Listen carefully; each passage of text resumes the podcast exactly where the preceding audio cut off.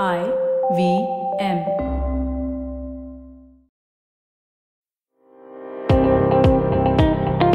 Welcome to All Things Policy, a daily podcast supported by Pragati, a flagship media initiative of the Takshashila Institution. We're a bunch of policy nerds based in Bengaluru, and we like to bring a fresh perspective to Indian affairs and an Indian perspective to global affairs. So grab a cup of coffee, sit back, and join us for today's chat. Hello and welcome to another episode of Takshashila Institution's All Things Policy. I'm your host for today, Carl Jaison, and I hope you've been having a wonderful week because today we're going to talk about a very interesting report that was published recently by the Koan Advisory Group, which is a New Delhi based public policy consultancy that specializes in policy and regulatory analysis in both traditional and emergent sectors and markets. So I've got with me Tamanna Sharma. Tamanna, thanks for joining us today. Thanks, thanks, Carl. Thanks for having me. Yeah, it's great to have you here. So uh, we're going to speak to Tamanna on uh, one of the reports that was published, uh, that was published she and her colleagues on the effectiveness of tobacco disclaimers on OTT content services. Uh, so we'll just go over the findings of uh, this particular study that they have done. I must also acknowledge that this was in collaboration with their survey partner Youth Ki Awaaz. So yeah, interested to sort of delve into the major findings from the study. But Tamanna, if we can maybe just take a step back and if you Yeah. can maybe share with our listeners on uh, what exactly was the thinking behind uh, broaching this particular issue, right? Because uh, there was, you know, a, a sort of statement from the Ministry of Health and Family Affairs which sort of triggered uh, this particular issue to come back into the spotlight. So could you just Yeah. give us a background of what the issue is at hand and uh, yeah, the motivations behind uh, sort of conducting this survey? Sure. So, you know, Carl, I mean, even before the ministry issued this statement, this has been going on for a couple of years now. So, really, ever since OTT, you know, has gained popularity and it's become one additional option of content consumption. So, for example, a lot of reports came out, especially in the past two years, which were calling the Ministry of Health and Family Welfare to sort of extend the ambit of COTPA to include online content curated platforms, OCCPs, which I'll, for the sake of, you know, everyone's ease, I'll refer to OTT platforms here. And again, as I mentioned, there have been several reports. And so we had been following this issue for quite some time. We reviewed those reports and we tried to see what these different people are saying and what is the issue at hand. And I'll take you a little, maybe I'll talk a little bit about tobacco depiction regulation in general, just to give an idea of Sure. how this whole thing has started. So, Yeah. I mean, it's it's a it has a long history. It started in 2005, where the Ministry of Health and Family Welfare said that tobacco depiction in um, films and television programs, any sort of depiction of tobacco products was banned. Um, and this was done all the way back in 2005. Now, a couple of interesting things here. First, um, this notification in 2005 came without consulting the Ministry of Information and Broadcasting. And second, this was done without consulting the industry. So a lot of um, pushback was received on this ban. So f- let me just give you one example. For example, Mahesh Bhatt was somebody who really voiced concern about how the implementation of this ban would go about and how it would impact, you know, international content, movies coming from outside the country. And so this is really how the whole regulation of tobacco depiction started. That ban was lifted in 2011, where there were some subsequent changes in 2012. These are called the film rules. And that point is what essentially started the whole 30 second health scroll that we see now in movies. Whenever you go to a theater, you see that 30 second Mukesh video. That's essentially Yeah. the regulation that was brought in in 2011 and 12. So that's the background. And from there, we have now come to okay, let's include OCCPs in this regulation because there's tobacco depiction on OCCPs. So, what we really recognized was two things. First, there is and there has been no direct investigation of the impact of tobacco consumption and its depiction on OTT platforms. Because, as I said, OTT is something that's gained popularity very recently in the past uh, couple of years. So, no one really till date had studied this relationship directly. And the second and the most important thing is that a lot of these regulations and, a lot of these calls for regulating OCCPs lacked consumer feedback. And ultimately, when you're trying to bring in regulation for the benefit of the consumer and you don't take their challenges and perspectives into account, then there's definitely going to be an issue in implementation, right? Especially these kind of regulations, like regulation of digital media in general, um, a lot of the times it is targeted towards the younger populations, right? Yep. Because as a lot of people have said, you know, catch them young. So if you're bringing in regulation, but you are not talking to the relevant people, so the consumers who will directly get affected by this regulation, then there's obviously going to be an issue. So, I mean, that's really where we came in. We wanted to bring in the consumer perspective, which is why we conducted the survey and we felt that it was needed and there was definitely a gap in the existing literature. Got it.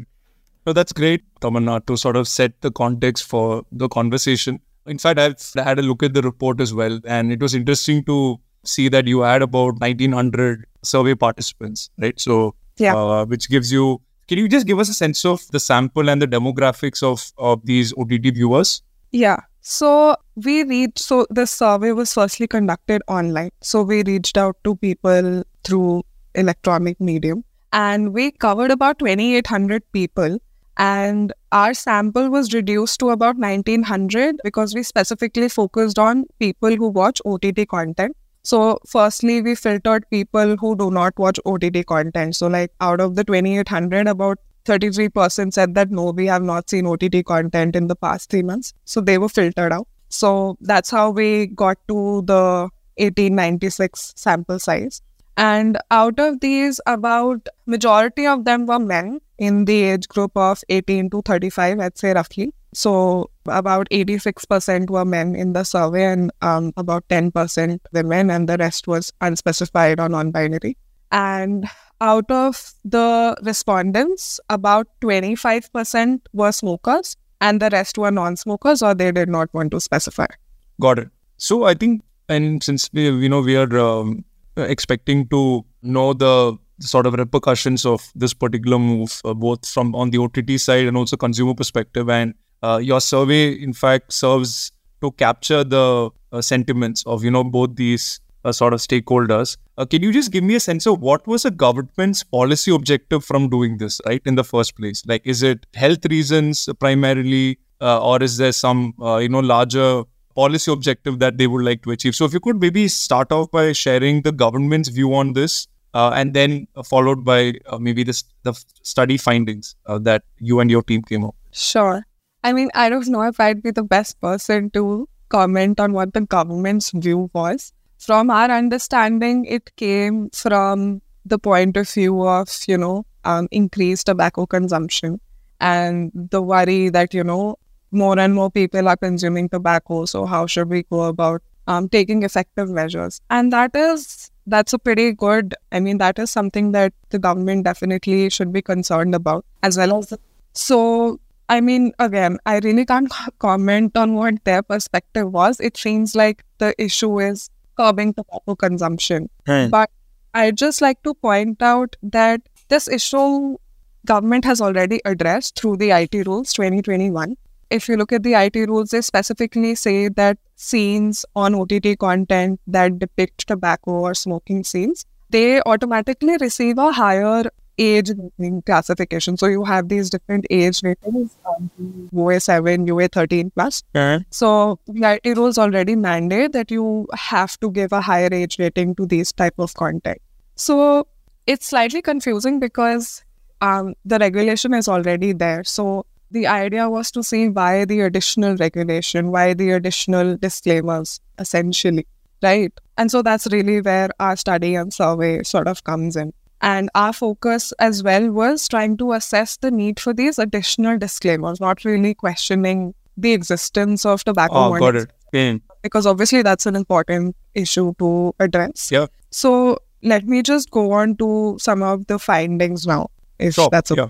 Okay, so firstly, we wanted to assess are people aware of the existing mandates that are there under the IT rules? So we questioned our respondents of their awareness of existing age ratings and content descriptors. And we found that majority of them, so two out of every three respondents in our survey, that yes, we are aware of the existing age ratings and the content descriptors that are displayed on OTT content. So that's a very positive sign that there's a high amount of awareness in OTT viewers in India, right? Second, we wanted to assess how watching certain content on OTT would impact their smoking behavior.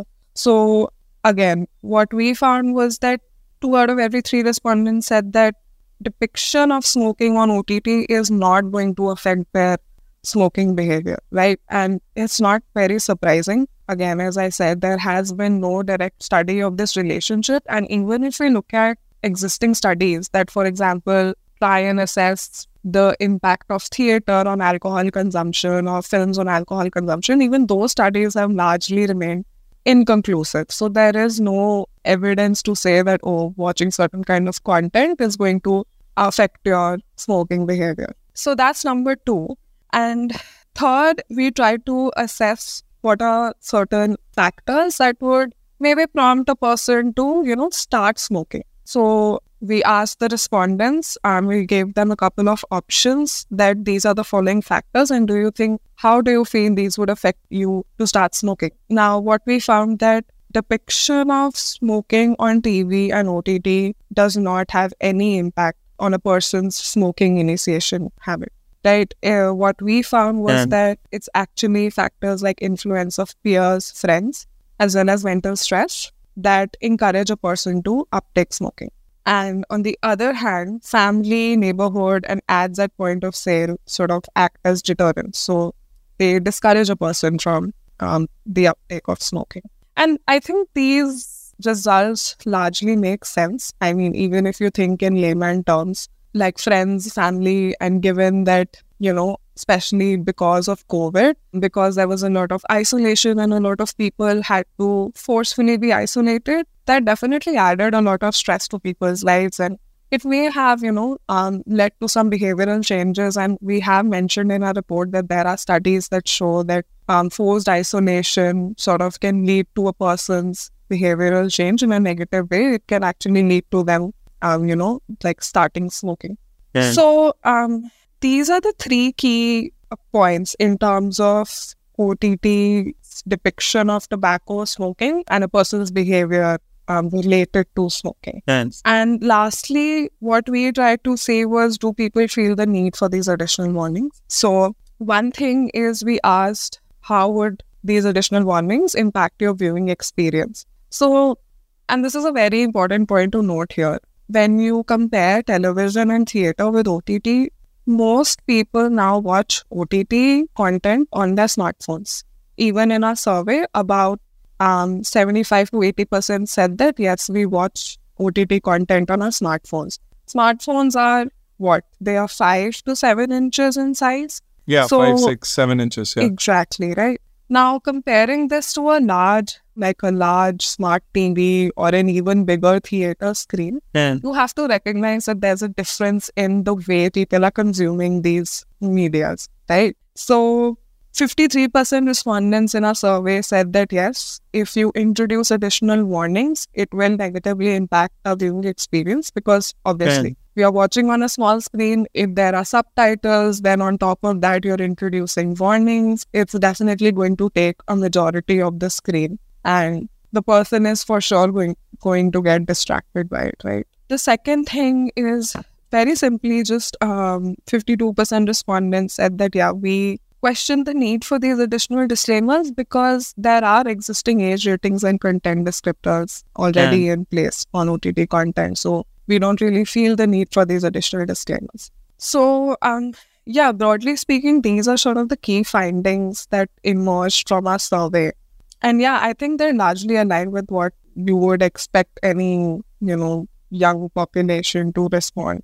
So, yeah, yeah it was very, uh, very interesting. In fact, what we'll do is we link the report, uh, you know, on our show notes for this episode, so you all can take a look. And uh, I strongly recommend. Uh, it's, it's, fairly comprehensive, uh, and I really like the the questions that uh, your team has put together, which seems to capture a wide array of potential concerns you know that from a consumer standpoint is important to look at. So uh, what we'll do, Tamanna, we'll take a quick um, sort of break and we'll come back and uh, maybe you can share a few potential policy recommendations from the study that you can glean from. So yeah, we'll be back, listeners. Stay tuned.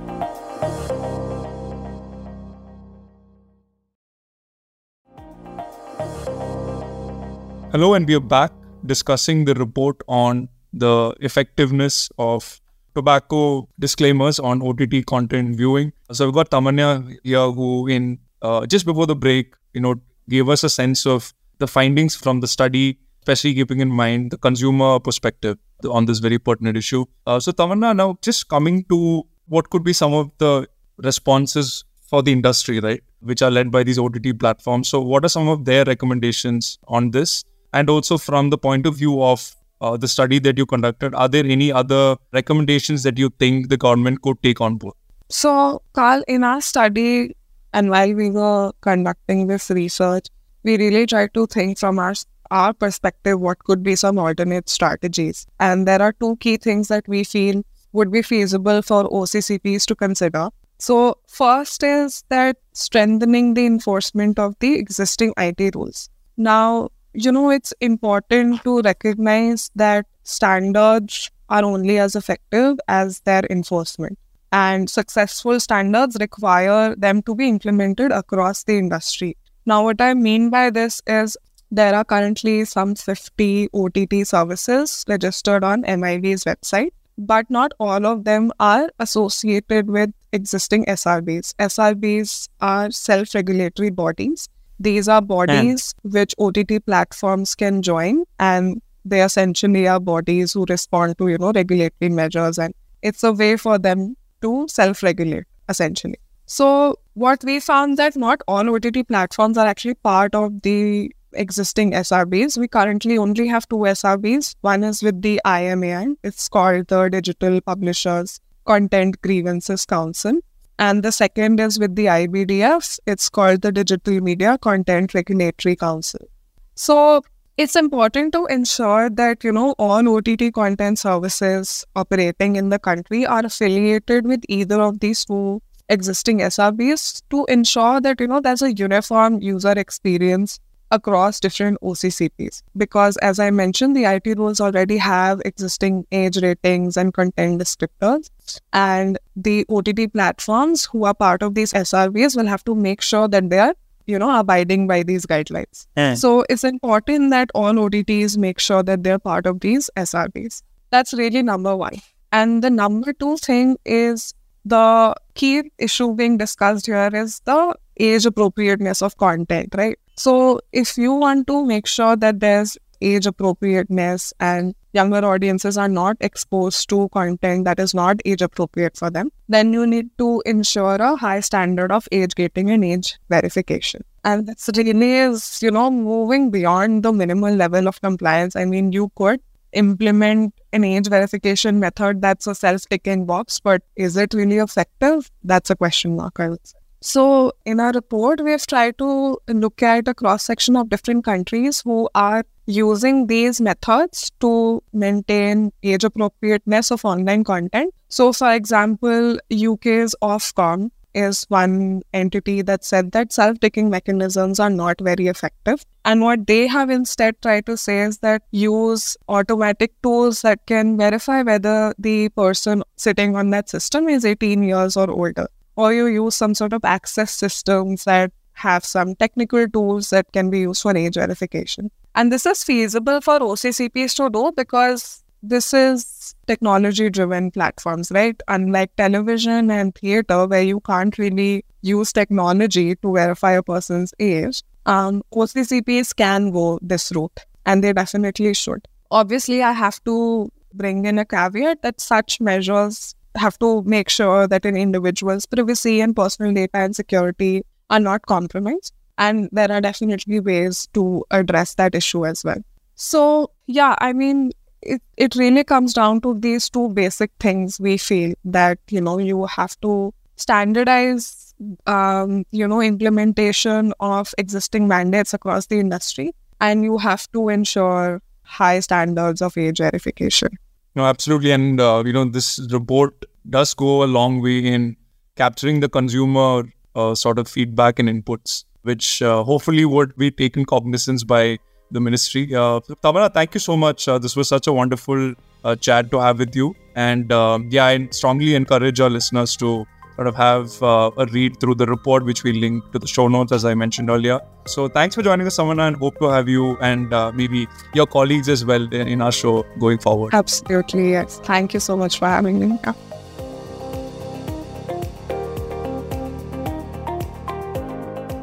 If you liked our show, don't forget to check out other interesting podcasts on the IVM network. You can tune into them on the IVM Podcast app, ivmpodcast.com, or wherever you listen to your podcasts. You can also follow IVM on social media. The handle is at IVM Podcasts on Twitter, Facebook, and Instagram.